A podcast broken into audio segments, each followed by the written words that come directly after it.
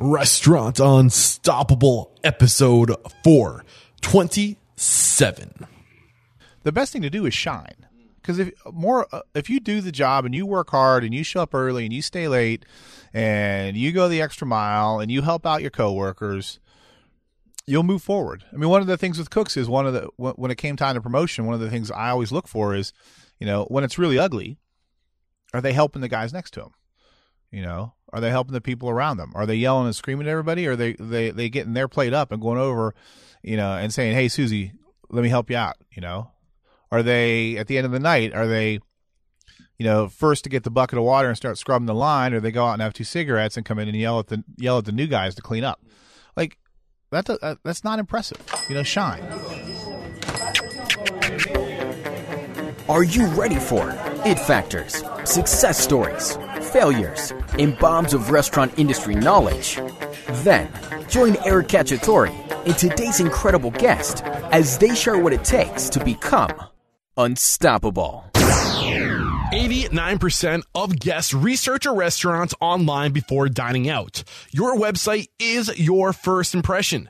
So answer me this question honestly. What does your website say about your restaurant? Also, websites are no longer static brochures. They're dynamic tools that can help you drive revenue. Head over to getbento.com and see why thousands of restaurants trust Bento Box with their websites. And if you mention Restaurant Unstoppable, you can save up to $1,500 on initial setup. Get on it. Payroll and benefits are hard, especially when you're a small business. Gusto is making payroll, benefits, and HR easy for modern small businesses. You no longer have to be a big company to get great technology, great benefits, and great service to take care of your team. To help support Restaurant Unstoppable, Gusto is offering our listeners an exclusive limited time deal. Sign up today and you'll get three months free once you run your first payroll. Just go to gusto.com slash unstoppable. So, with excitement, allow me to introduce to you today's guest, Chef Bill Fuller. Chef, are you feeling unstoppable today?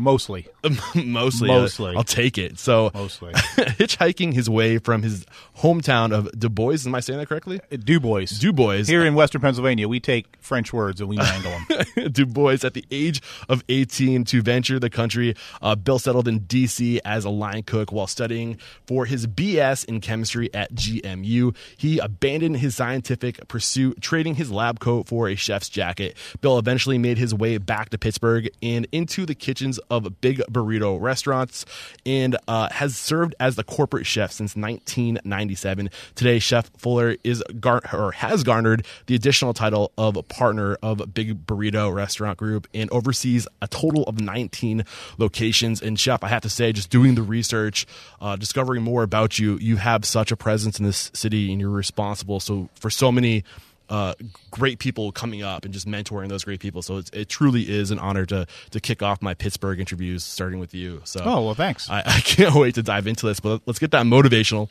inspirational ball rolling with a success quote or mantra. What do you got for us?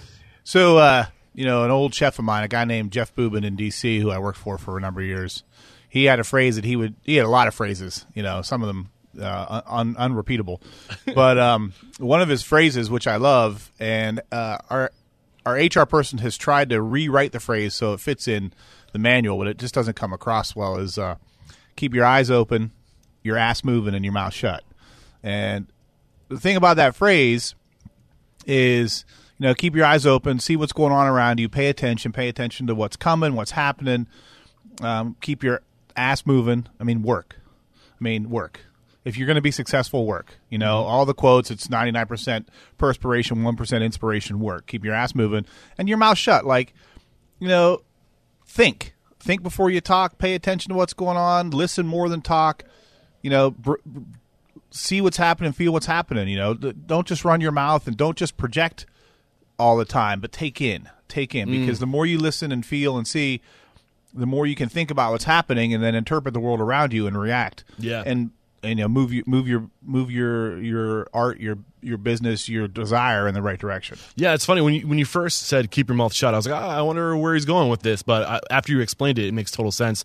Uh, I love that one of those seven habits of highly effective people first seek to understand, then seek to be understood. Right, and uh, that's what I he- heard coming from you is you know really take it in, think about what you're going to say, and be smart with your words and gather gather as much data as possible.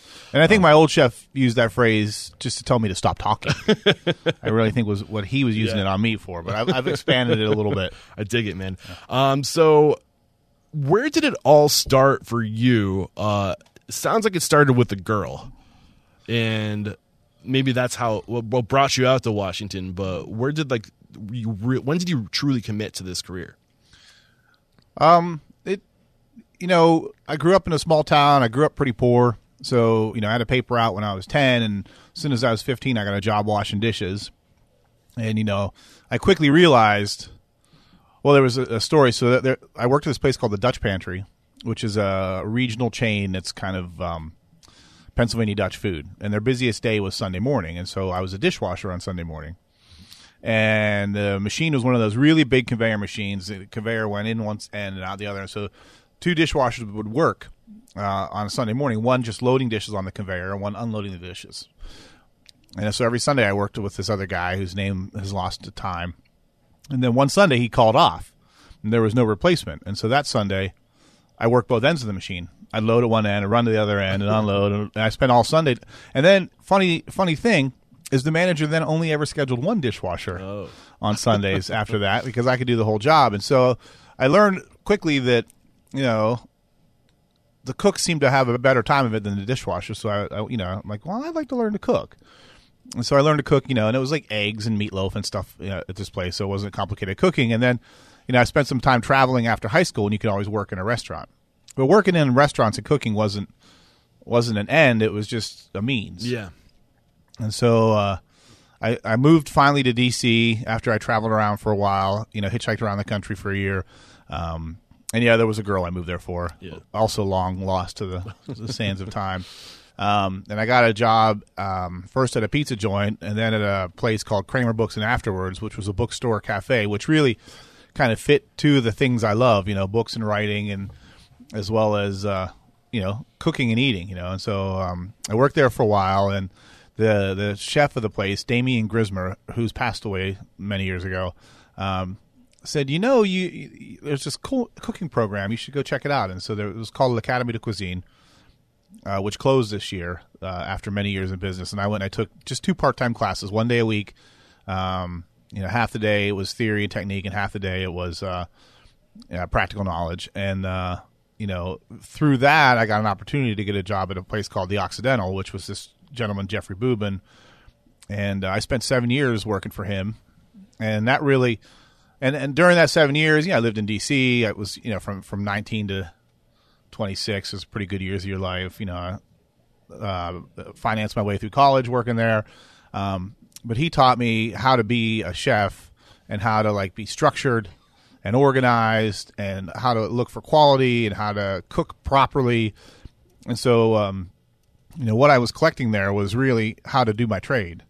And I would, it was just a job. I wasn't even thinking about that. You know, I didn't go work there so then I could go work at a three star Michelin restaurant somewhere. I was just, that's, I worked at the Occidental because I was paying my way through college, getting ready for the next step. And then I got into grad school and I went to Berkeley. Um, and I loved grad school. And I loved, uh, you know, working in the lab and I was studying synthetic bioinorganic chemistry, the chelation chemistry of lead as it pertains to biological systems, to be kind of exact. and, um, you know, but I didn't, I didn't see where I would go with it.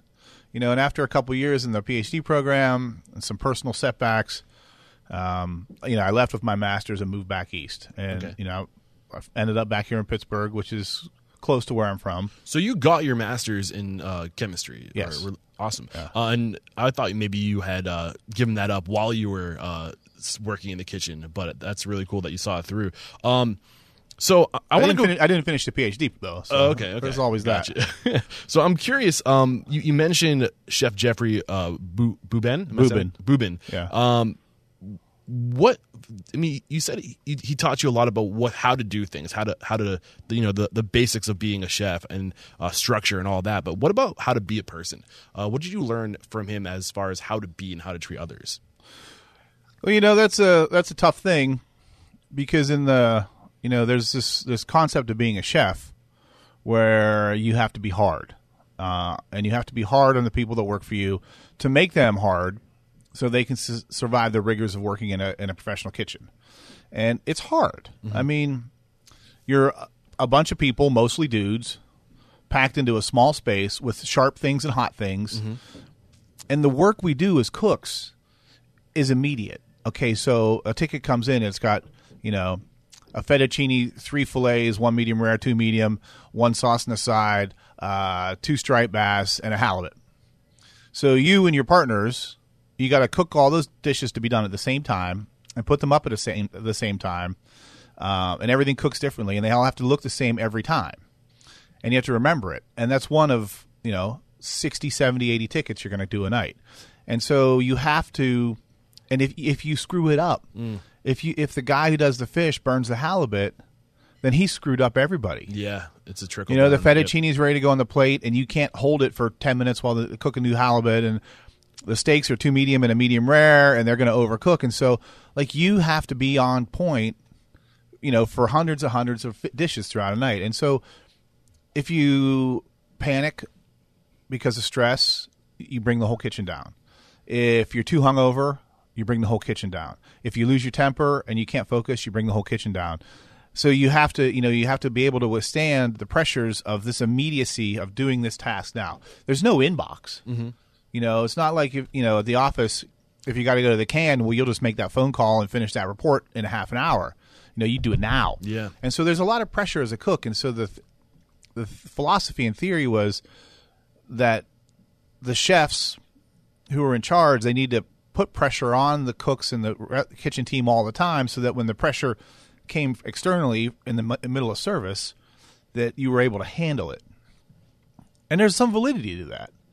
There's also a lot of opportunity for just abuse you know and uh and meanness. And so the restaurant business also has been a place for people to go who don't play well with others and don't fit well in society. And so they can come in there you know they can come in and you know you're a chef or a sous chef and you're in charge of these people.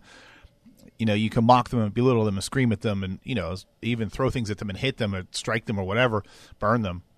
Um, and it's acceptable. And i think i mean you know that's a thing that young cooks and i'm i'm 50 so cooks of my generation when i was in the 20s that's what we all learned. And we all went out into the world when we got into supervisory positions believing that that's the way it was supposed to be. You know, much like children of abuse often end up abusers.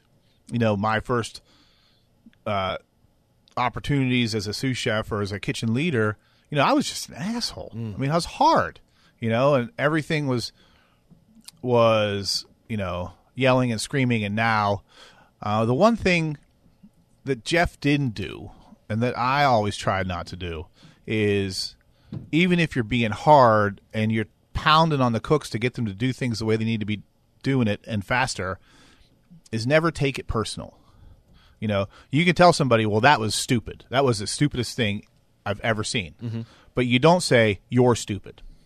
You know, and, you know, even when I was a crazy tyrant of a chef, I always kept that line to drive my corrections towards the action, towards the product, towards the job, not to the person.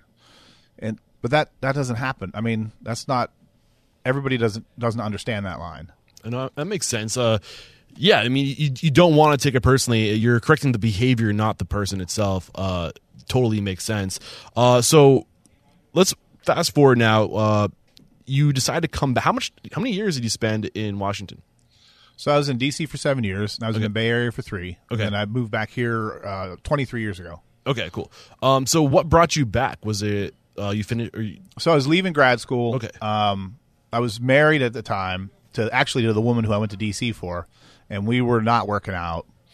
Um, my mother had just died after like an eight year battle of cancer, so I had these, you know, these three major things that weren't working out, and so that you know, if I was leaving grad school, there was no reason to stay in the Bay Area, and you know we hope that moving closer to home might help the marriage thing, which it didn't. And I was heartbroken over my mom dying, and so we, you know, I ended up moving back here to Pittsburgh, and uh, um, That was 95, right? You moved back. ninety five. Yep. And that's when you met Tom, correct?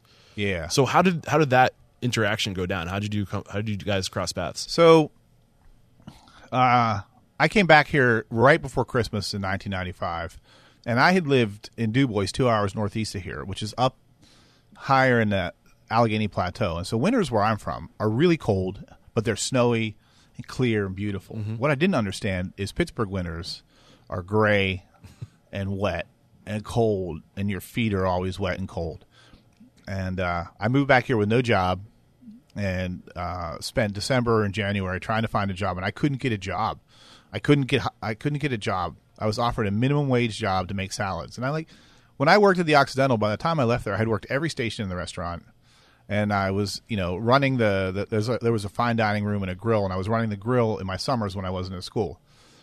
And I'm like, I can do all your jobs and better. But so I had a really hard time finding a job, and I took a job at finally at a restaurant for minimum wage, which I think was like five dollars an hour back then. Yeah, and uh, it was just terrible. And so finally, a friend of mine from DC who I'd worked with got in touch with me because I called my old chef and I said, "Do you know anybody in Pittsburgh? Because this is terrible up here."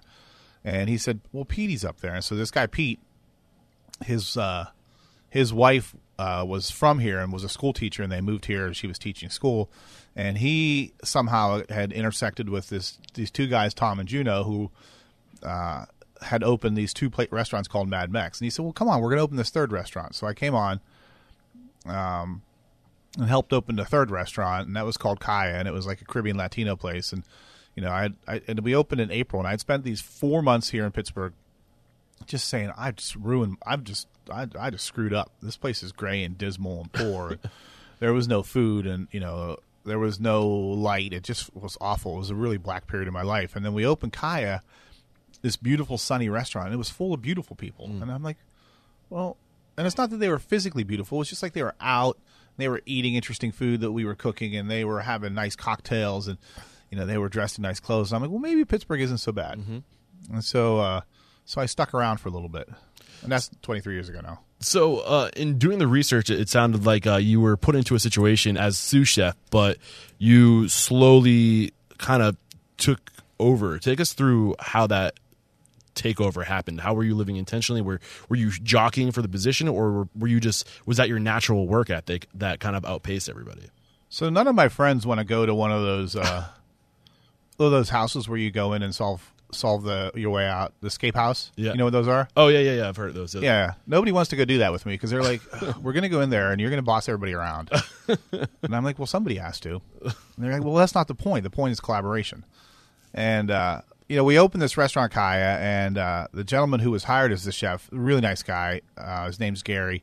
He just retired this year. He was a caterer, but had been friends with the owners at that point. Uh, he didn't know how to chef a restaurant. He just he could cook and he was a nice guy, but he didn't know how to like expedite, you know, organize prep and ordering. And so, but I did. And so, even though he was my boss, I ended up just doing most of the work, and it was uh, had a lot of friction. But finally, we had this other restaurant, Casbah, that was opening that fall, and so finally, I I got to kind of leave there and go go to Casbah, and you know, I was the executive chef of that, but.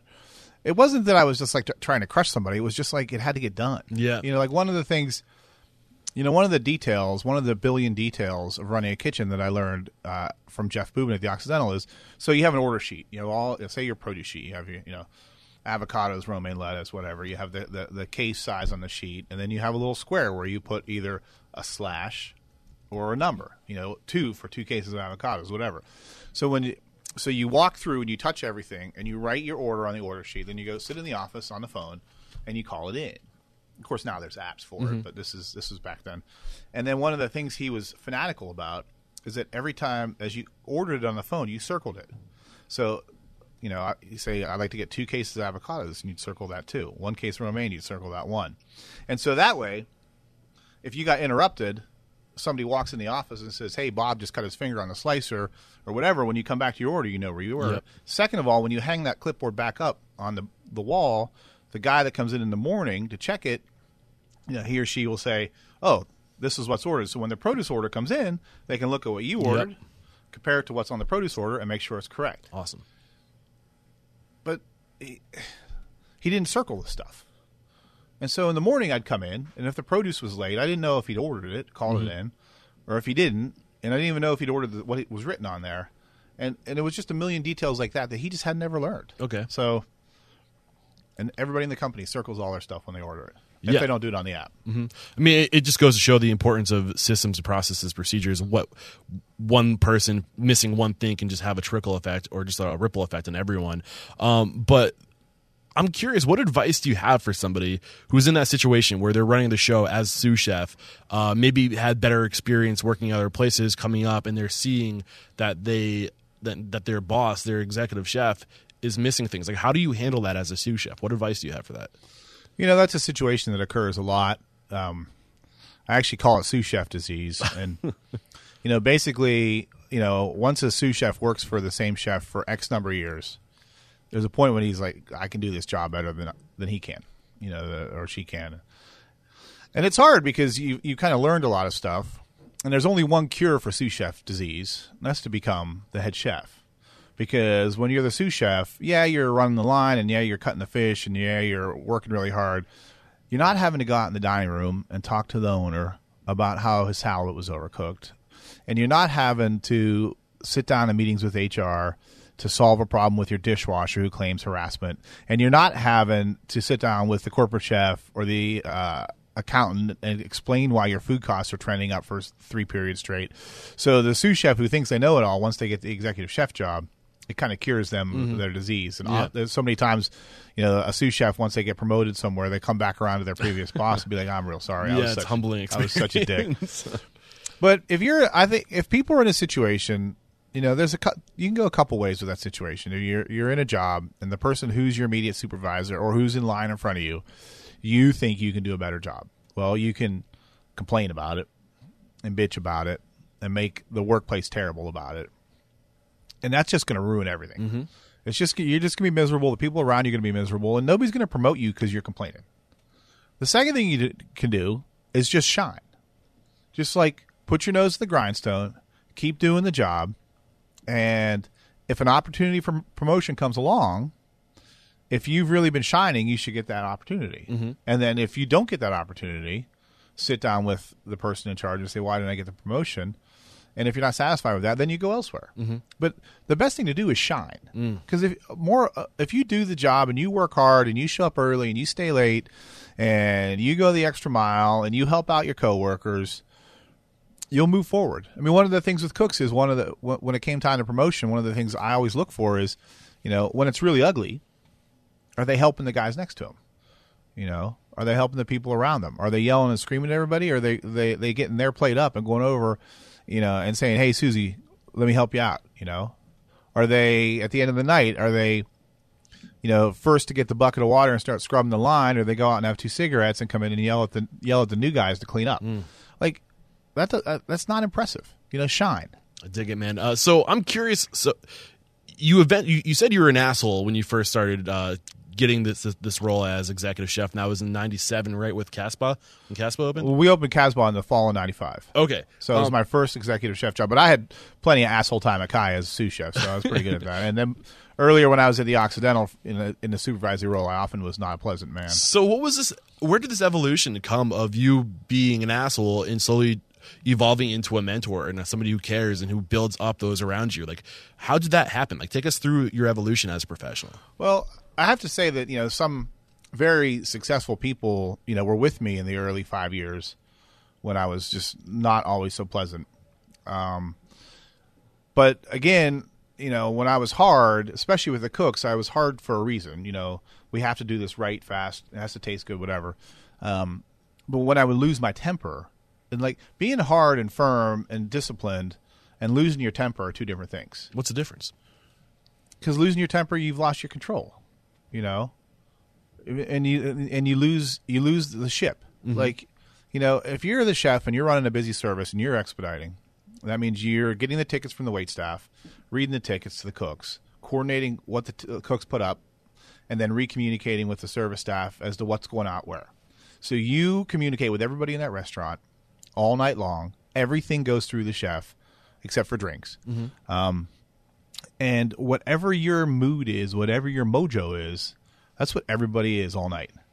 So if you come into work and you fought with your your boyfriend and you're getting evicted from your apartment and you're in a pissy mood, and then the, the first salad that comes up, you attack the salad cook and then you attack him all night because he's the victim for you for the day, which chefs do. Like, you know, you'll I'll, I'll watch it. Like one person will make one mistake and that chef's got something going on, and you know she'll just like take it out on that guy all night long. Um, but once you uh, you know, and you do that, like everybody sees it, and like, why is he being such a dick to him? You know, and and so and that changes the mood, and you know the mood of the cooks. Like if they're feeling harried and abused and you know not cared about, I mean they're going to do their job, but they're not going to like go the extra mile. You know, and if the servers, the servers, takes a long time for the kitchen people to understand that the servers have to walk out of that crazy kitchen room whatever's going on and switch their whole face and personality and be gracious and greeting to the to the dining room. And it takes kitchen it took me years to figure that out. So like if the cooks are in the kitchen and everything's awful and everybody's screaming and yelling at each other, that's fine. That's the environment. They don't have to go somewhere else immediately mm-hmm. and smile, you know, at Mrs. Smith who you know ordered sauce on the side for her salmon and it obviously sauce in the plate and I told you twice I wanted sauce on the side. Can you please fix it? And the server has to smile to her and say, "Well, I'm happy to do that." And then go back to the you know the rabid pirate ship of the kitchen and get it fixed. Like Yeah. it's really a hard thing to, for a person to do to be a server and deal with that. And mm-hmm. so, you know, as you kind of work through the business and grow up a little bit, you realize that maybe if you are demanding and firm but not mean to your kitchen staff, you'll get better results. Mm-hmm. And maybe if you have a, an environment for the service staff where they come into the kitchen and they're not afraid, they can probably do their job better. You know, and furthermore, like when you are a, a chef and you scream and yell at everybody all night, when, everybody goes home at the end of the night. You go home, you feel like crap. Everybody that was in the kitchen in the dining room who worked go home uh, and they feel like crap, and they go to the bar and process and say, "Can you believe Chef Bill was such a screaming dick all night long? Like, what was up his butt? I mean, you know, he yelled at Bob all night long. and The salmon Bob put up was fine. It just he forgot to put the sauce on the side, and then Bill just tore his head off and then just stuck on him all night long. And so, um, and then in the morning, you got to come see each other again. And so everybody comes to work with this feeling of apprehension. You know, is chef going to come in and still pissed off at Bob and scream at him first thing? And you know, I you know, the chef would come in and be like, ah, I hope these people don't hate me forever, and I hope they all come to work. And Yeah. so like, there's just like this endless, you know, fear and apprehension and pain, and nobody wants to live like that. Yeah, Chef, I love what you're giving us, and it's like a perfect example of what Danny Meyers calls skunking. And uh, I had Anese Cavanaugh on the show, and she wrote the, the book Contagious Culture, uh, where your energy, whatever you bring to work, whatever you're putting out there, is what I mean. It, it, we transfer energy constantly, and you can either choose to transfer that positive energy, where you're lifting people up and encouraging good behavior, or you can choose to transfer negative energy, where you're you're in a shitty mood and you're dragging everybody else down, and it will trickle down to your guests. I mean, like you said, like it comes, it goes from the kitchen to the server to the to the guest, um, and it, it it's so contagious. Uh, you really have to be mindful of it, and you you explained that beautifully. Thank you. Uh, so, I guess what was the evolution for you? So, uh, how did you go from being the executive chef of one restaurant and a restaurant group to being the the group executive chef? Uh, take us through that transition. So uh, when I joined, you know, for Restaurant Three, this guy Pete was uh, kind of the head chef for the company. He was over, you know, overseeing the two Mad Mexes and trying to organize them, and overseeing helping open this restaurant Kaya, and then Casbah. He was in that position, and that was fine. I mean, I worked with Pete. He he and I got along. Um, you know, he was he was good at some things, and I was good at some other things, and it's fine. And then he left and they hired another guy and i had said I'll, I'll do that job and they hired this other guy and paid him a ton of money and this guy just made a mess and you know ended up getting fired because he was sexually harassing one of the managers and he was gone and then after that i said to them well you know before you hired this guy i said i could do the job and i, you know, I think still think i could do the job And so when I became the the corporate chef, I still was running a restaurant. So we had five restaurants at the time. I was running a kitchen, and then I would oversee and help the rest of the kitchens. Um, and then occasionally I would, you know, get enough chefs that I could get free for a while. You know, at one point we had three Mad Mexes, and each of the Mad Mexes had different collections of recipes that were handwritten. There were the different recipes for the same dishes on the menu. So I, at one point, I got free of running a particular restaurant. And I spent, you know, kind of a half a year getting that all fixed up, and you know, uh, eventually after a few years, I was able to put together a sustainable staff where I had an executive chef or a kitchen manager in every restaurant, and then I could focus on like the, the higher order things, you know, helping you know the new chef of soba to kind of stay within the the box of what soba's supposed to be, or working with the Mad Mex kitchen managers to make sure everybody cooks every every burrito the same way. And so I got it, but it took it took probably until 2000 whatever to be completely free of any one kitchen that I owned. Okay. You know, and of course I would get out of the kitchens, and then one of the chefs would quit. You know, one night I was filling in here because the chef was on vacation, and I got a phone call from Soba. The gentleman who I just promoted to chef two months ago in that restaurant, who wanted the job, had just put his keys in the office and left in the middle of a Saturday night. And so then I was at Soba for a while. Oh man. So So I'm curious. You, you said that this this one guy who came in before you came in and messed everything up.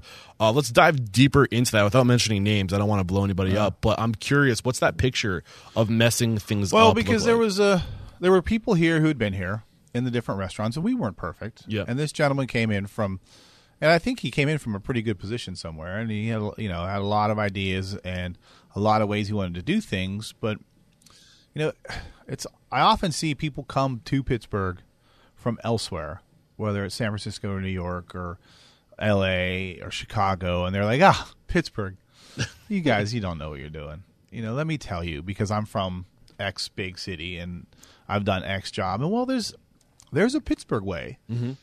Um, you know, and some of the things that are the Pittsburgh way are, you know, there's only so many people, so pretty much every guest you get, you have to treat them like they're going to be your guest for life. Mm-hmm.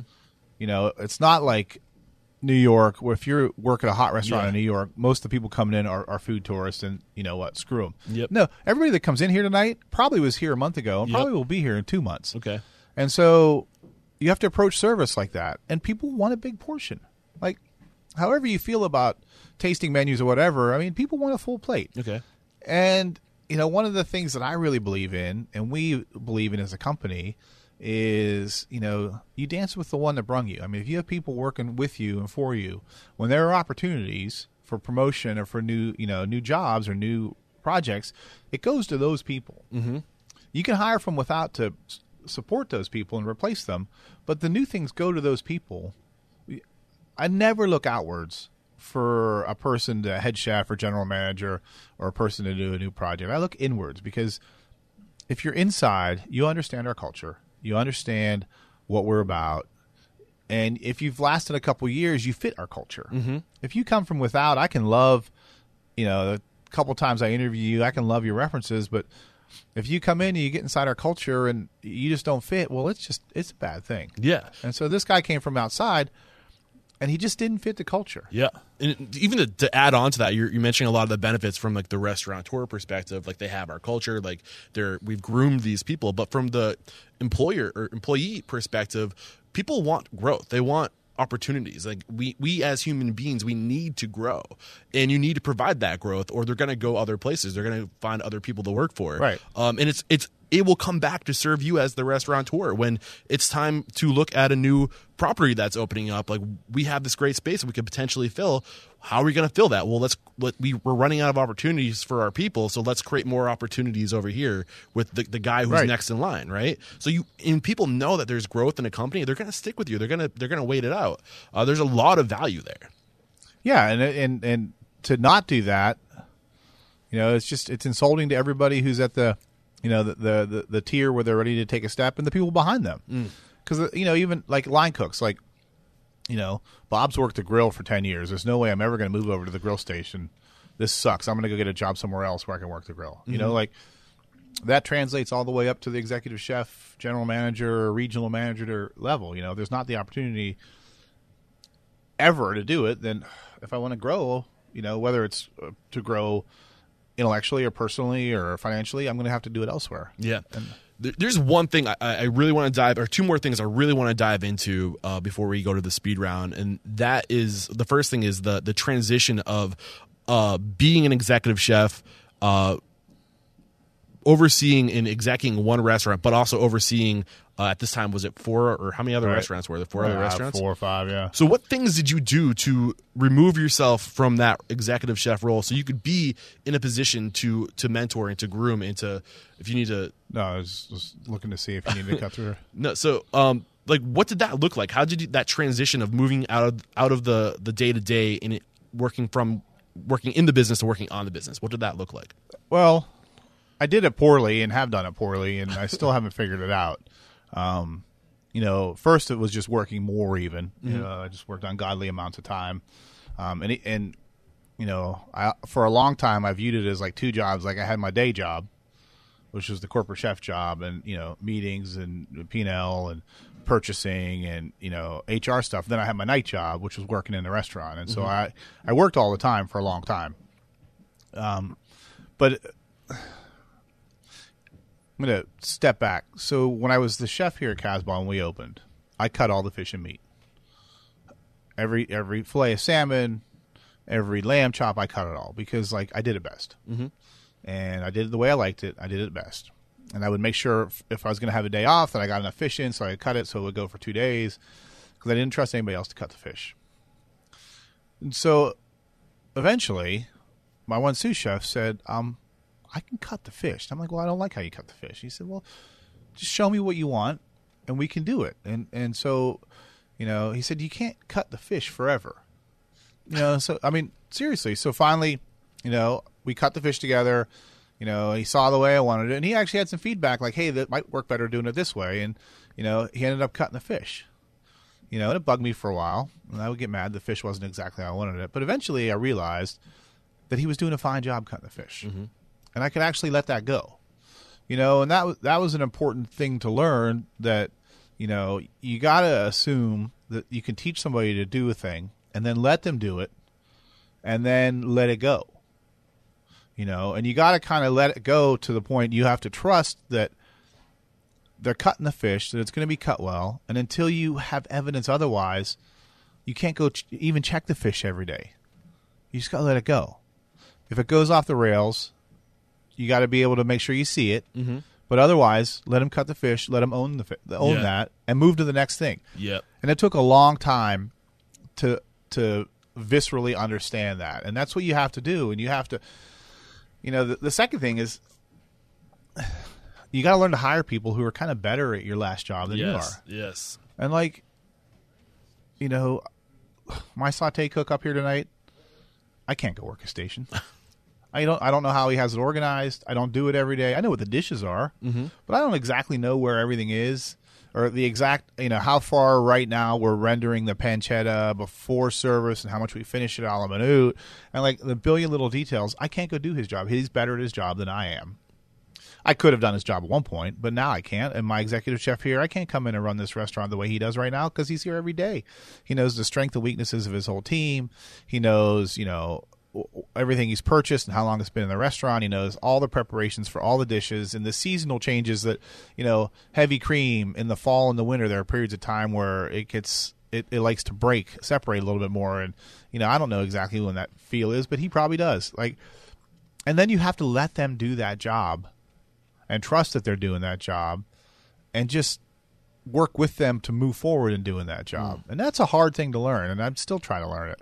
So the big nuggets to, to extract from that, that that I picked up: uh, trust and track. Uh, trust and make sure people are you're holding the standards, track it, and correct when it veers off course.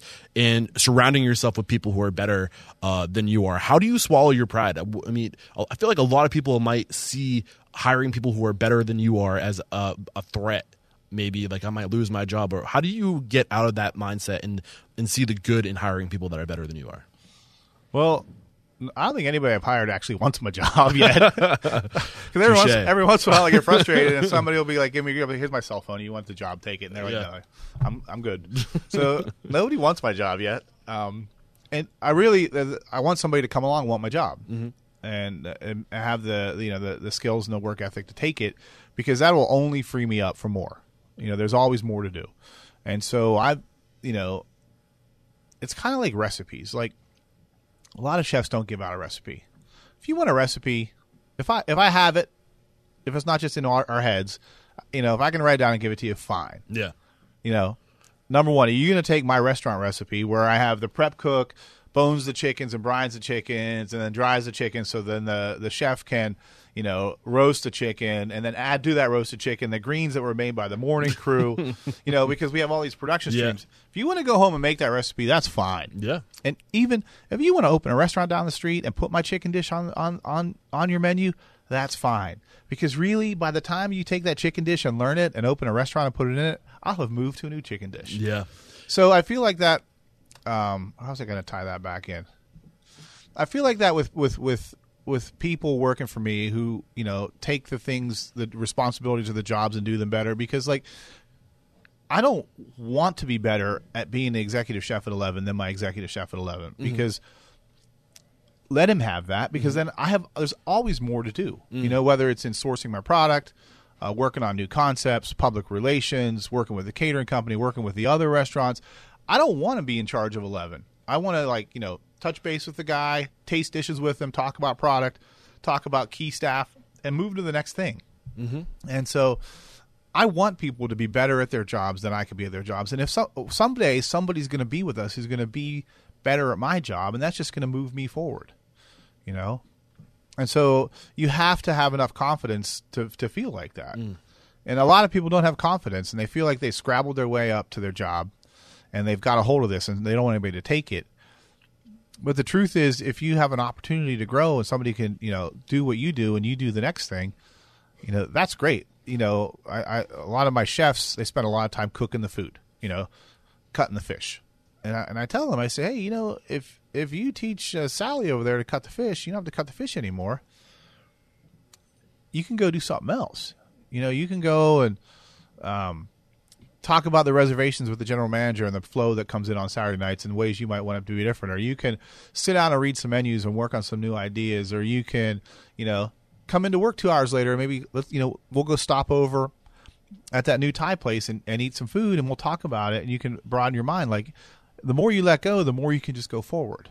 So, and that's that's super important. You know, and, and Danny Meyer is he able to go in and you know uh, run a five table section at one of his restaurants serving? No, Maybe someday. Once upon a time. once but- upon a time, Yeah. but today, no. Yeah. He's got he's got bigger things Yeah. to do, you know, and he's he's counting all the money he's made Mm. from Shake Shack. He has to do that all day. I'm so jealous of that. but um, yeah, and so that's that's a thing that as people grow, you know, especially the chefs and managers, I'm say, you know, dele- let's delegate that over. Delegate the ordering. Delegate their schedule writing. Delegate some of the HR stuff to your inferiors. And the thing is, too, is when you delegate it, you add value to the company. Mm. If you're a chef in a restaurant or a manager in a restaurant and you train your sous chef or your assistant manager to do all your job, Value added. yeah, you can say in your annual review, well, look, you know, I just created three new chefs for you Yep. over the last five years. Yep. I'm I'm worth more. Yeah, and uh, something I was hoping would come up earlier when we brought up your mentor, uh, Jeffrey uh, Buben. I'm, am I saying his name? I don't know Yeah, why I'm, Jeff- struggling. Jeff- I'm struggling with that Buben. name. Buben. B U B I N. Yeah, it's it's it's. Yeah, So uh, one thing that he said of you uh, was that when you see somebody with, and I'm probably this isn't word for word, but when you see with somebody with the drive and the talent, you push them forward. Uh, is that something? Like I was hoping that would come out earlier when I asked what you learned from them. Is that something that you saw him doing, and that you, the value in driving people forward and, and mentoring and, and grooming and, and pushing people forward? Is that something that you I just think thought he was do? busting my balls all the time. awesome? well, But in hindsight, being 2020, how he was pushing you, driving you forward. Let's dive into that before we move on. Because Yeah, think there's well, I mean, there. You know, it was it was it was a it's a complicated relationship. The uh, cook and a chef. You know, the chef they work for, especially for a long period of time, and a cook, and there's the mentor part, and then there's uh, you know, the complicated father son, father daughter, mother son, mother daughter relationships to, that that kind of you bring from your own life, and then you paste upon your relationship with your chef as a young cook. Um, that makes things complicated. So it's always hard to sort of really look back and you know understand what was what I was doing inside my head, thinking he was doing, and what he was actually doing. So there's two different ways to go. but um, uh, you know, definitely he. Dr- I mean, every everybody got driven. Some people got driven out. Uh, the ones who survived, you know, got driven forward. Um, I think also that there were those of us who were who were dri- driving ourselves uh, forward too. You know, and I was always that guy who like, you know, once I kind of got the station figured out, I'm like, well, what's he doing over there? You know, and I'll move over, and what's she doing over there, and move over. Um, so I think there's a complicated relation, a complicated mixture of him driving and me driving. Um, you know, and when I start, you know, I worked for him for a number of years before I decided to go to college. And then he's like, well, "Why do you want to go to college?" I'm like, "My original intention was to get a business degree." I'm like, "Well, I, you know, I'm doing this thing. You know, I think I, I want to get my education and you know learn business." He's like, "Well, if you want to learn business, just stay at work. You'll learn it." You know, so his whole, whole point was, "Why would you want to do something besides this when you're perfectly good at this?" And you, you know, he didn't say it like that. He, he what he what would have been great is him for him to say, "Well, Bill, I think you're doing a really good job, and I see a bright future for you. And if you just you know stay at this business, I can give you some advice on how maybe to round out your education." At the workplace, and you could really grow into being a strong chef. He didn't say that. He said, "Why the fuck do you want to go to college?" um, in in retrospect, and having had that conversation with many young cooks and chefs, um, that I know that's what he was thinking. He just wasn't the most articulate person. So, do you articulate that? Do you choose to be clear when you're talking to uh, those people who have the drive and who have the talent that come up under you? Are you saying, "Hey, man, like, you know, maybe they come in as a dishwasher and they're a sewer or just a line cook"? Do you see that talent? Do you see that drive? Do you push them forward? Yeah, I tend to not get too close to anybody until they get to like the sous chef position. Okay. I mean, when I was a chef, I would talk to you know this dishwasher who I really think you know like just you know keep your head clean and you know we'll move you onto the line and we'll teach you to cook and you know you got some real opportunities. You work hard and the you know the line cook's like hey you know. This, you know, I want you to get on the saute station. You, you're doing fine on the grill, but you need to move up a little bit. I think you can do it. You know, you're always doing that as a chef. I mean, it's, if you don't do that, you're going to fail. Um, you know, and now we often, you know, I'm talking to the chefs and sous chefs about their personal growth and the opportunities that they may or may not have. Um, and sometimes still like, uh, you know, a cook will really stick out. Um, you know, and I'll take them aside. We recently had a cook here who's really trying to solve where he wants to go with his life. He's going to business school, he's going to college. You know, he was, it's funny because he asked to talk to me and he was telling me how, you know, the the people in the kitchen here don't understand why he wants to go to college. Why doesn't he just do this for a living? And why does he need to go to college? Can't he just be a cook? And I said, well, funny you asked that. you know, and I related my personal experience too.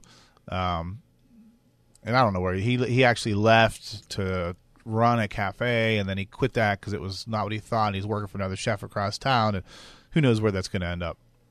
Um, but I do try to be clear and talk about opportunities and you know let people know that I think you have some I think you have some some value here to add. I think you have some potential. So I think we just need to keep working at it. You know, we have a real structured system Yeah. of annual reviews um, where the employee does a self review and the manager comes in, whoever their manager is, or a couple of managers, and we go through the self review and then we set goals and we you know review last year's goals. And so we we do at least once a year take a clear time to talk to everybody um, about you know what they can and can't do. And I think that's really strong. I mean, it's really important. That's like you know, and, and uh, it, it takes a few hours to do a good annual review and What's the impact of that? well, it's um, it's funny you ask. it's really important to carve out some time that's just for the employee to talk to the employee about where they are, where they've been, and where they're going, and what they need to do to you know redirect or what they're doing well. And it's their time. The rest of the time, they're giving up their life to come to work. I mean, you give up your personal time to go to work to make money to have your personal time. I mean, you know, there's a transactional nature of going to work. It's a it's a it's it's a it's a economic transaction. I give up my life. You give me money for that part of my life, so I can go have the rest of my life.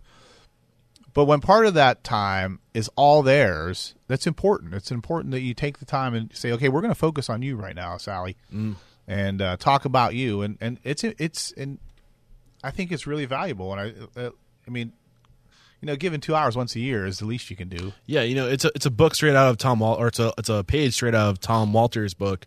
Uh, it's my company too, and talking about the difference between being a transactional organization and being a transformative organization. You can stop at the transaction where you pay somebody to trade, you know, they give you your time, you give them the money, Right. but you can take it to the next level and transform them, give them goals, keep make sure they're staying on track with those goals and mentoring them, giving them advice on where they are and where they could be if they did this different. I mean, that's what we I mean, that's what society is. I mean, that's that's our role. Everyone's role in society, I believe, is to look at the next generation, take everything I know to be true and pass that on to you and to keep you on course. I mean, that's what we, should be doing. And uh, you're a great example of that. Uh, was it Kevin uh, or, Sousa. sorry, Kevin Sousa, uh, Justin Severino. Uh, there's a bunch of other names I went through, but those two are on my list this week to talk to. And it was amazing to see how many people who are crushing it in this city who came through your guidance, came through your mentorship. It's so powerful.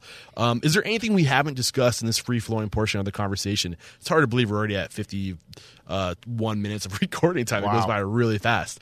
Um, anything else you want to make sure you communicate to our listeners that can make us better professionals, just better human beings before we go to that? I, I think the one point, and I was kind of wanting to work this in, is one of the things that I've realized and that we've realized as a group is that not working all the time is really important for people. And you know, in the last couple years, it's funny because we were we, we, sort of you know we, we were working on it in a real sort of casual way like we got to get these people working less we got to improve quality of life but it wasn't until there was i don't know if you're familiar with there was a proposed change in the law about what is overtime and what is salary and it moved the law was going to move the minimum like if you made i think it was $22000 or less you had to get overtime if you worked more than 40 hours and they were going to change that up to like 47.5 Okay. so none of our salaried people were at 22 or 23 or 25 or whatever it was. But we started to look at like the, you know the, the assistant managers and sous chefs, and there were a lot of them below that 47.5 who were working like 60 hours a week. And so we, as an organization, we like, again we had been talking about improving quality of life, but we hadn't actually like pounded in stone what we're going to do. Mm-hmm. And that forced us to reconsider how much we pay, how much we expect people to work, what the messages we're sending to our people about how much you work, and how we were going to change it. And so what we did is we said, well, first of all, we're going to elevate all the salaries up to a, a better level from at the lower end and live with what happens as they rise. Second of all, we're going to change our culture and we're going to, you know, push people down to 50 hours or less. And and like in the restaurant world, working 50 hours as an executive chef Is unheard of. is unheard of. But so one of the things we did is, you know, all like the uh, ownership and like regional managers, we get a report every morning that shows in whatever division we're responsible for, which we're responsible, um, the hours worked by all of our salary people the day before. And if it's over 10 or 11 hours, we make a phone call and say, so, you know, so Joe, you worked 14 hours yesterday. Somebody call off. Was there a problem? Was there an emergency in the restaurant? Was were you short staffed? Why were you there 14 hours? And we found that just by paying a little more attention, that this idea to cut people's out, we thought we thought if we cut people back to 50 hours, that we would add tons of labor to the payroll. But it turns out that it just people got a little more efficient and they got a little happier because they're working less, and the time they're here, they're efficient. So, and if you're working 75 hours in you know a week, and you got to go do the the produce order, so you write your produce order, you go down to the office, plop your butt in the chair. You know, maybe before you call the produce order, you know, you go check your Facebook or you call your family or you just sort of like space out. Well, if you're telling that person that I don't want you here 14 hours today, they go Yep. and they do the produce Yep. order, and then they go Yep. home. It, I think it's the Pomodoro effect is like the technical. It's like when you chase the clock, when you know that you have so much time to do X, um, and it's not just like you know salary. I mean, I don't know if you guys have the salary, but you're not just like there and the job gets done when it gets done. But if you have to be out because I'm gonna get a phone call if I don't get like you, you put your head down, you do the work, you find efficiencies like you said, and you get creative. I think it's the Pomodoro effect. Uh, I might be wrong, but but, it, but it's worked. And Yeah. in there in one or two restaurants, we've actually had to add some labor because you know the chefs were doing a lot of physical production and cutting their hours back. Meaning we had to add some labor. But in general, we didn't add any labor. And you know, a lot of our people have been with us for a while, and a lot of people have young families, and people are happier. Like people are happier. I mean, fifty hours. You know, you work five days, ten hours. Who doesn't do that? Um, is really different from sixty hours and if if you work five 12 hour days plus commute, you have zero time on those five days for any of the rest of whatever your life is, except maybe two beers after work before you go to bed. if you work five days at 10 hours, those extra two hours, you can do something with your day. Mm-hmm. And if you work five days at nine hours, those three hours more that you have, you really can do something Mm-hmm. with your day. Like you can go to the gym, go for a bike ride, you can go out to eat. Like, you know, whatever you do, whether it's before or after work, cut, just cutting back from 60 to 50 hours or less, y- you get more life back. And- and it's changed the personality of and people don't believe me.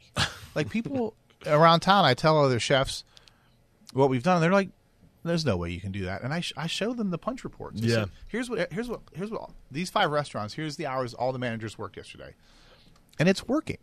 So, uh, and another piece of that, and I know you want to move to your next segment. I have all the that time in the world. I just want to respect your time. As a manager, you got to set, you got to adjust your life so that you don't look like you're working all the time. And so, like one of the things is, you know, in this in the executive team, the senior management team is, we've changed a bunch of our habits. Don't don't send a bunch of emails at one o'clock in the morning like you're working at one in the morning. It's fine if you're still working at one in the morning.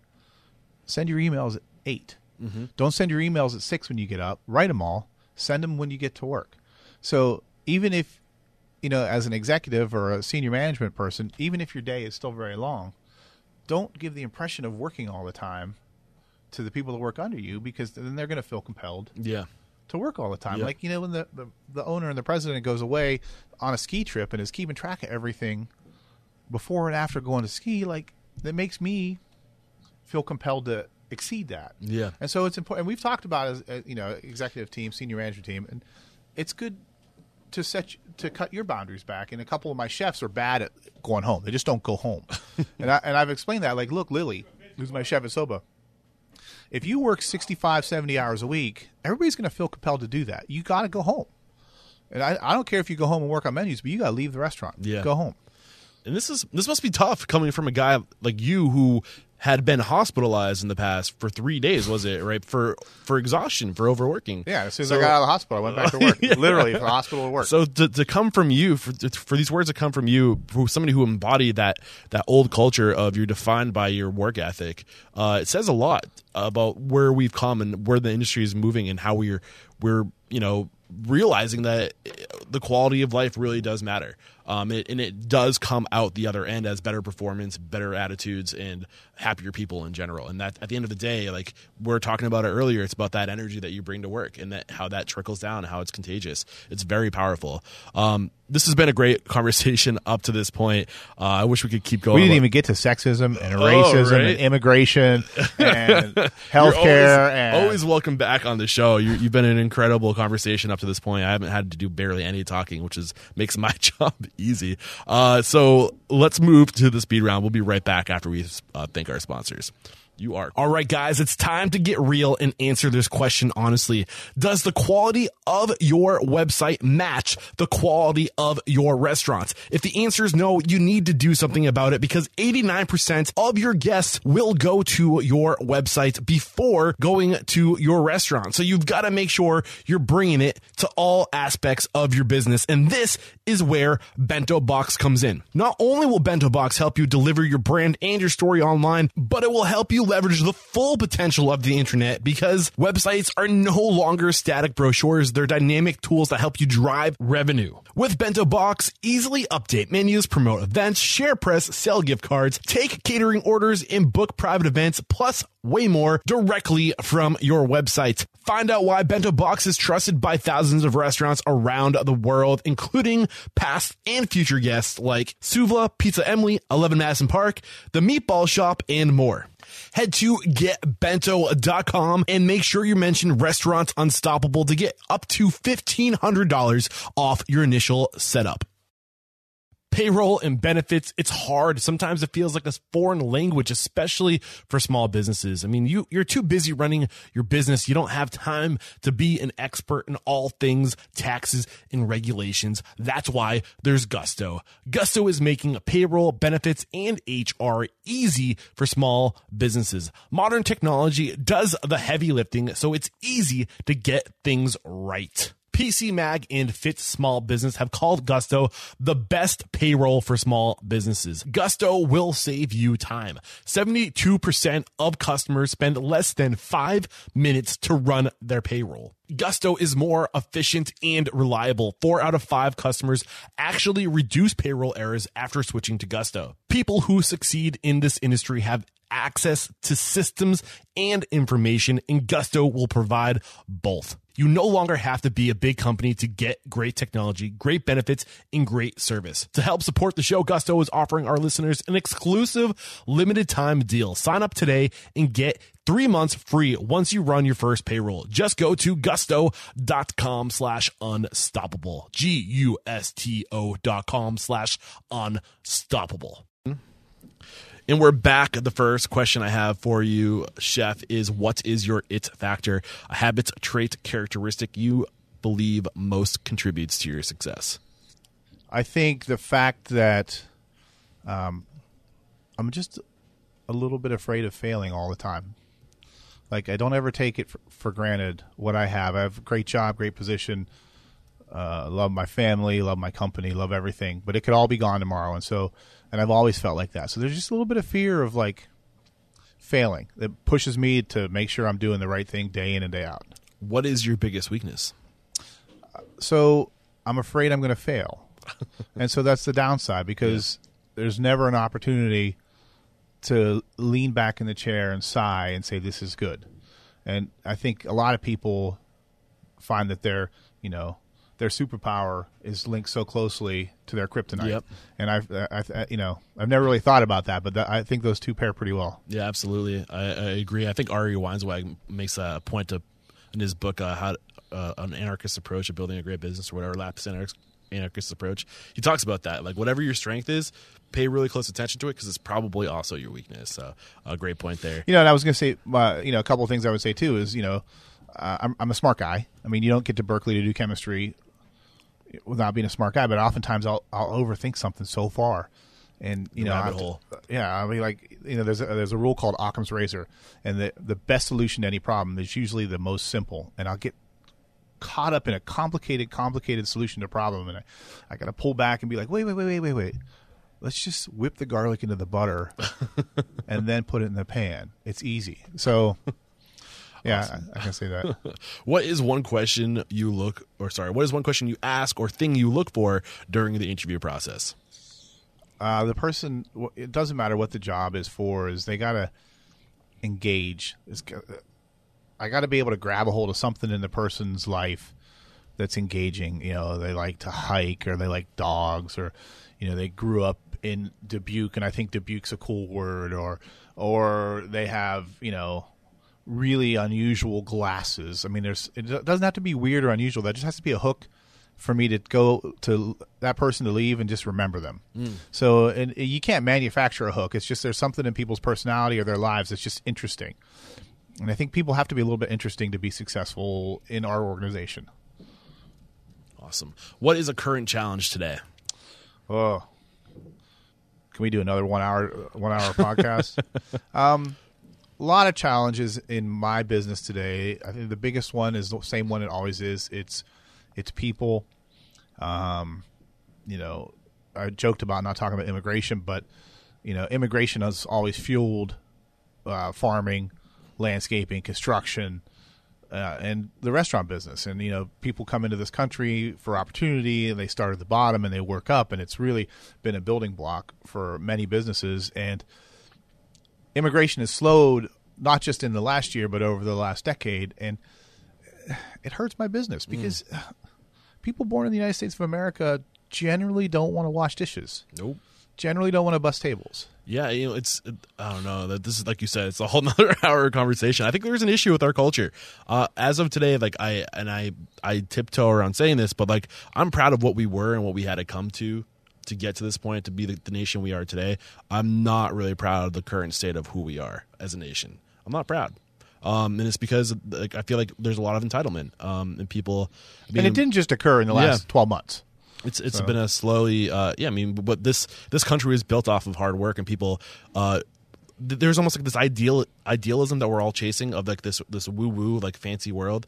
But the truth of the matter is like you do the work, do hard work, and just be grateful for the work you can do every day. And uh, we're always searching for that like that that thing that doesn't really exist in my opinion. Uh, it's just being present, being mindful, and being appreciative and grateful for what you do have. Um, I don't know. That's a whole other conversation. Yeah. But Well, you know, the unemployment rate has been down for years. Yeah, And unemployment rate, I think, nationally is below 5%. well, there's plenty of jobs. Right. And so, like, why wash dishes if I can go make $14 an hour at Walmart? Yeah, You know, why why dig ditches if I I mean like so low unemployment actually is we're at the point I think with unemployment where there's an unhealthy unemployment level that mm-hmm. there's not competition for you know people looking for jobs and I think we're close to that level. So share one code of conduct or behavior you teach your team. This is like a, a way to be a core value. Uh, you know that that sort of thing. Um, treat everybody with respect, including yourself. You know, respect yourself, respect the people around you. You know, sometimes you know people will be rough, and I'll be like, that person is somebody's brother. That's somebody's son. That's somebody's dad. That's somebody's best friend. Like, treat them with the the respect and decency a human deserves, and that's important. You know, you got to treat people with decency. So what is one uncommon standard of service? So it's it's uncommon to the industry, but standard to your restaurants uh, that you teach your staff. So uh, we, I think, are, are fairly well known for not saying no to the customer. And uh, you know, uh, recently uh, somebody told me they said, "Well, don't you know that you can't spell no from Big Burrito?" and that's you know really like a customer wants uh, you know whatever substitution, whatever special order, whatever, whatever, we do it if it's you know if we have the product and we are physically able to do it. And you know, a lot of people talk about that, but there are people who ser- whose philosophy of, of serving people does not include that, and we really go to the extreme. Sometimes it's ridiculous. I'm interested. Has there been a time where you had to say no? So we, it's funny because we were talking about we were talking recently as the, as the executive team about when is a customer wrong, and and and I mean we'll have to. There are times we say no because we cannot do it. But you know, one night I remember uh, I think I was running the line here, and it's the middle of a busy Saturday night, and a server comes back with a you know eight and a half by eleven piece of paper with two columns of words on it, and they said this person is at my table and they can't eat any of this. Oh man, Can you make them something? And you know, they had made a reservation. They easily could have gotten us the list ahead of time. We easily could have prepared something, but they didn't. And so, you know, I'm left with the choice of so here's one of those great, you know, points where you, you know, go one way or the other. Like I could have like told the server, that's fucking stupid. You know, I can't do it. I'm busy. I got the rest of the restaurant to deal, deal with. Or I'm like, I got you. And so, you know, we ran around a little extra fast and put together a couple dishes, excluding all the ingredients, and made them actually taste good and took care of the person. And so, I, I, I probably should have said no. I, you know, we probably backed up a couple tables, but we said yes because that's what we do. Um, yeah, I don't have any no's right off the top of my head, unless uh, the unreasonable things like So I had this great conversation with Dave Query at Big Red F Restaurant Group out of uh, Colorado, I believe. And uh, the conversation we had is when do you say no? Is if saying yes to one person is significantly is significantly gonna uh, affect the quality of the experience for other people, right?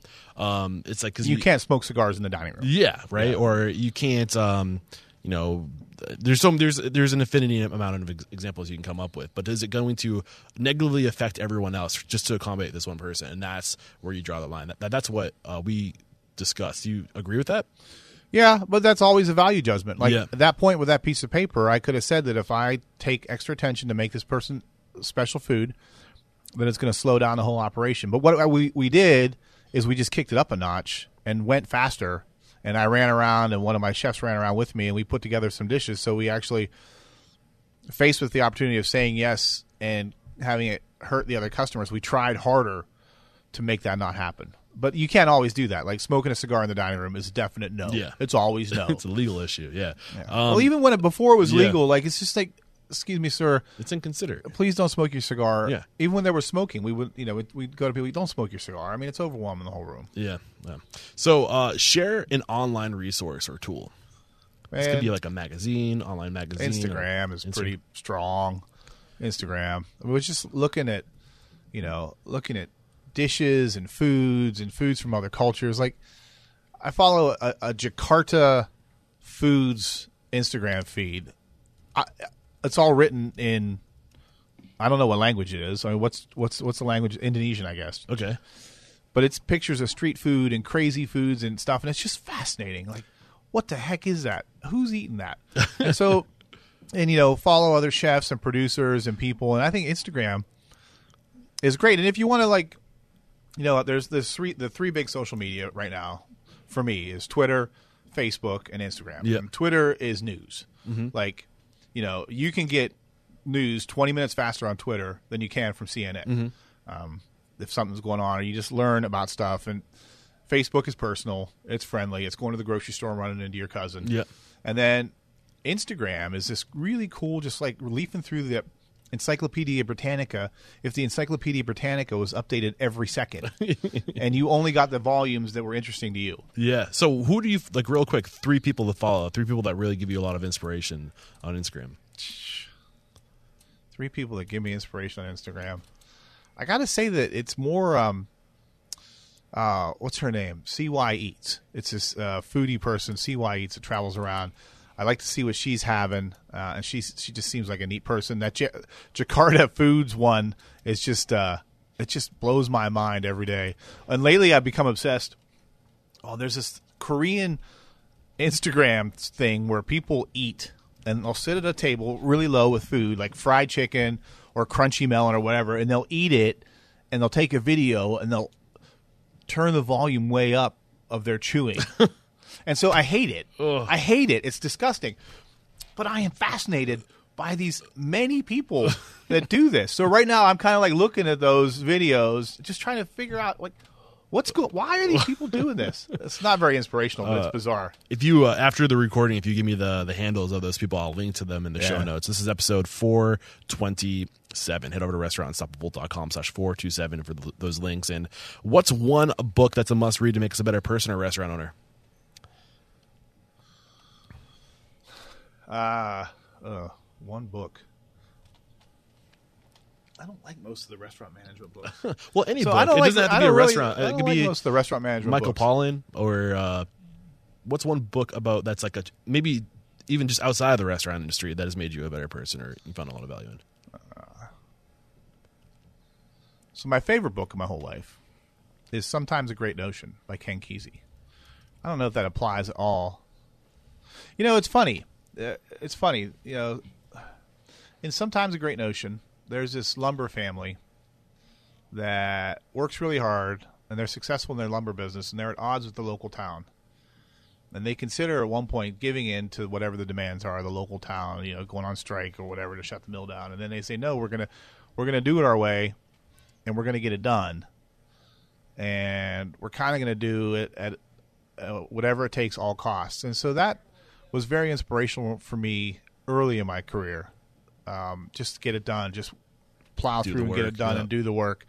I don't know that it applies so much now. So I think often about rereading that book and seeing how it seeing how it applies. Sometimes a great notion, first time recommended on the show. Yeah. Uh, and what's one piece Great of tech- American novel. I'll have to check it out. I'm doing a lot of driving these days, so audiobooks are a good friend of mine. Uh, what's one piece of technology you adopted in your restaurants, and how has it influenced operations? This is exciting for me because you were talking a lot about how you moved to the uh, 45 to 50 hours a week uh, and 55 to fi- 50 to 55 for like executive chefs. So, are you leveraging technology to be able to manage that? Uh, like how? Like is that one reason why you're able to do this? I, I wish. Efficiencies or I wish. You know, Pittsburgh is the center of all things robots. yeah. and it'd be really nice if the bright boys at Carnegie Mellon would uh, come up with some line cook robots, but they're nowhere close on that. You know, the the cell phone.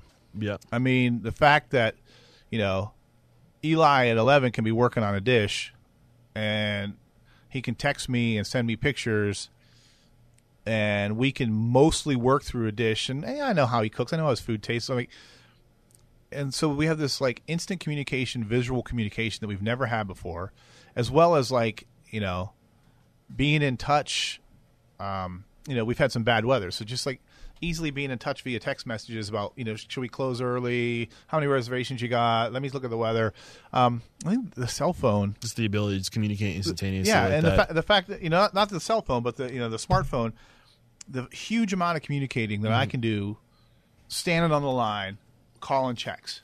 Are you guys leveraging any apps, uh, any tools, specific specific apps that you can recommend right now? Uh, a lot of our uh, just uh, vendors have ordering apps, which is nice because again, you know the the chefs will walk around, they'll take their clipboard, and while they're you know, you know running the checks, they'll put the orders in. Can you think of any of the ordering apps that are being used? I mean, they're, they're proprietary apps by the various vendors. okay, um, And I think, I mean, the whole culinary world is just swimming in Instagram. yeah, I mean, it's just you know, go out and pick some people, follow them, you know, and uh, and I use, you know, it's funny we were talking about Instagram before the show, and I use Instagram mainly as a pool.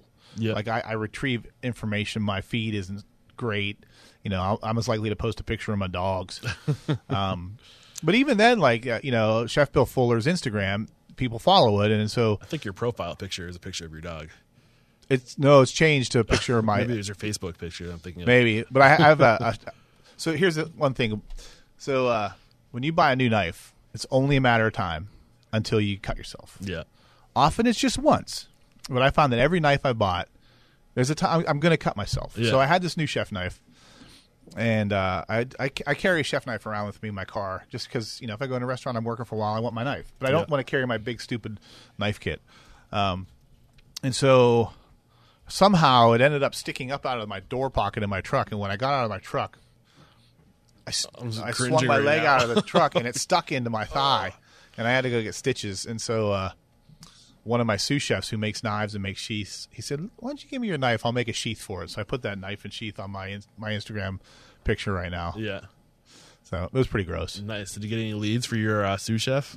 So you got a little side side hustle going now. Well, he's actually no, he's he's he's been doing um he's been doing this for a while, and he'll get like uh he'll get old knife blades and uh, refurbish them and make new handles Nice. for them, and or just get new blades and make handles, and or he'll make blades like it's it's it's cool. Sick. Uh, we'll have maybe we'll have his uh, handle. Michael Taylor, yeah, There you well, go. You that too. Beautiful. All right, so this is the last question. It's a big one, so get ready for it. Uh, if you got the news that you'd be leaving this world tomorrow, all the memories of you, your work, your restaurants would be gone or lost with your departure, with the exception of three pieces of wisdom that you know to be true, uh, that would leave humanity better and this industry better after you left. What would those three pieces of wisdom be? So number one is the Heinz ketchup rule, and the Heinz ketchup rule is this: Heinz ketchup is good. Heinz makes really good ketchup. Yep. mostly if you decide you're going to make ketchup, it's going to be a big waste of your time because Heinz ketchup's really good and people want Heinz ketchup.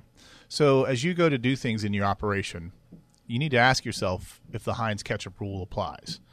Um, it could easily be the maple syrup rule, or it could be uh, the you know Parmesan cheese ru- rule. I mean, there Mayonnaise rule. there are things Yeah. that people do. Well, we actually make mayonnaise in, mo- in some of the restaurants, but there are things that people do, and whether it's a, a carpenter to fix your house, or a farmer to grow your food, or a lawyer to take care of your problems, or Heinz ketchup to make ketchup for you, there are things that other people do, and they do better than you. Yep. And you should have them do it because you are a cook Yep. or a server, and you're doing that for those people, the Mm-hmm. other people. So the Heinz ketchup rule is really important. Number one. Cool. Um, number two. Number two is, is everybody you know is somebody's brother, sister, mother, father, daughter, son, cousin, lover, husband, wife, and they're all human. And so treat everybody as a human. Mm. I mean, treat everybody decently. Beautiful. And the last one. Hit us with it. Given the given the option, drink good wine and eat good food Nice. I love it. because you're going to be dead. Awesome, Chef. You've been a great guest. Uh, man, I've had so much fun. Just or just such a pleasure uh, listening to you. Uh, we wrap up every episode by calling somebody out. Uh, so, uh, who is? We take a break right now if you want to. If, if this is important. It's I thought you were done. Let's hold on. Never mind. I was just going to introduce you. Oh, This is Dustin. sorry. He's the chef here. Oh, nice, nice, dude. Oh, I was we'll, gonna we'll make catch fun up. of him, uh, but Maybe, maybe I won't. Maybe I won't edit this out because uh, uh, this is the real raw stuff I'm after. So, uh, so we end every episode by calling somebody out. So, uh, who's somebody you admire in this industry? Somebody you believe would make a great guest mentor, like you made for us today? oh, so I'm also thinking of eh, somebody who'd be suitable to be on your show. I'm going to Columbus, Ohio, in like a week and a half. I don't know anybody in. Columbus. Okay. you know, I, I think actually, I mean, it'd be interesting to see if uh, if you could get Jeff Buben to talk to you for an hour. I his name is already on my hit list after Yeah. doing the research with you. That would be He, amazing. he definitely is an interesting uh, person and a good character. I think. Um,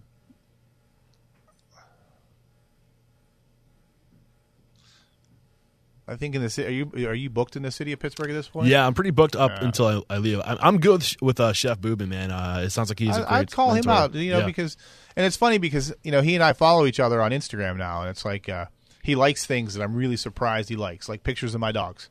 Always likes pictures of my dogs. And he, you know, he has this this image of him, this tough guy chef, and he likes pictures of my dogs. So That's awesome. So before we say goodbye, just how can we connect if we want to follow your work, your Instagram, uh, your if we want to come join your team? What's the best way for people to to? Uh, So my Instagram is at Chef Bill Fuller. Um, it's pretty easy. Um, my email is bill at bigburrito.com. Uh, and that's if you're interested in, in what we do, uh, you can drop me a note. I'll try to answer it, or I'll have somebody else answer it if I'm if I'm weeded. Um, you, go to www.bigburrito.com and you can see you know all our restaurants and menus and and, and what we do. And uh, I think that's the best way. Beautiful. Again, this is episode 427. Head over to restaurantunstoppable.com slash 427 uh, for uh, uh, the audio right there and also a summary of today's discussion. I'll link to everything that was recommended. All there, episode 427. Chef Bill Fuller, thank you again, man, for taking the time to share your story, to share your, your mentorship. There is no questioning you are unstoppable. Thanks. Cheers. Thanks. There's another episode wrapped up here at Restaurant Unstoppable. A great conversation with Chef Bill Fuller. Uh, the big takeaway, uh, two that I can think of out of this conversation is first, just shine. You know, you're going to be in situations where, uh, things aren't ideal, where you're not 100%, you know, I guess behind whoever your leader is or, uh, you, you see areas of, of improvement, you know, don't get negative. Don't, you know, beat up that person behind their back. Don't talk about what's wrong with the organization. Just do your best and shine. And uh, if you just keep your nose down, like he says, and you grind and you shine, uh, people will notice you. You will climb the ladder. You will have opportunities to make things right, but you won't make things right by just bringing that negative shit to the situation. So shine. And the other big thing I love from today's conversation is just the importance of uh, when somebody has you know that that talent and that drive. Uh, make sure you acknowledge it. Make sure you you let them know that they have something because you could be helping them find their passion. They might not recognize it. Think about how, how things were when you were young. Like you you don't always recognize your natural strengths, and if you can reinforce those natural strengths and and you know encourage people to lean into these areas of strengths and if they have what it takes if they have that work ethic that drive i mean you really could be uh, setting somebody up for a great career or at least uh, allowing them to know where they're going to excel. So uh, and then once you, you recognize these things help them excel. Do those annual reports so those annual reviews where you're tracking where they are and where they should be and what they can do to get there. Like it's your role as a restaurateur to be paying it forward to be transforming these people. And it's those people that take the time to help mold and groom these young professionals and then provide them opportunity that grow laterally and you, you grow your business this way by creating those opportunities uh, so awesome stuff uh, like always, guys, please do help me spread the word about Restaurant Unstoppable. Uh, share this resource with anyone and everyone you know who's aspiring to be great in the industry. My, my mission is to create positive change, and I do that by uh, sharing knowledge and uh, making an example of those who are great. So if we're going to change things in our industry, we got to share this knowledge, but we got to, you know, we got to spread the word. So please share this episode. Uh, you can shoot me an email, Eric at Restaurant Unstoppable, if you can think of somebody I should be making an example of. Uh, and if you have any subjects or topics you want me to cover, I can get an expert on the show. Shoot me an, an email again, Eric at Restaurant Unstoppable, Instagram, Twitter, Eric Cacciatore, and slash Restaurant Unstoppable on Facebook. All right, guys, that's it for all. Uh, or that's it for all. That's it for now. Uh, this is my first on the road uh, interview uh, away from home in Pittsburgh, PA. I got a bunch more coming at you. Uh, eight interviews I'm recording this week, so I got my work cut out for me. But I'm loving every second of it. You guys are you guys are in for a treat. I'm telling you that much right now. So get ready for it. All right. Until next time, peace out.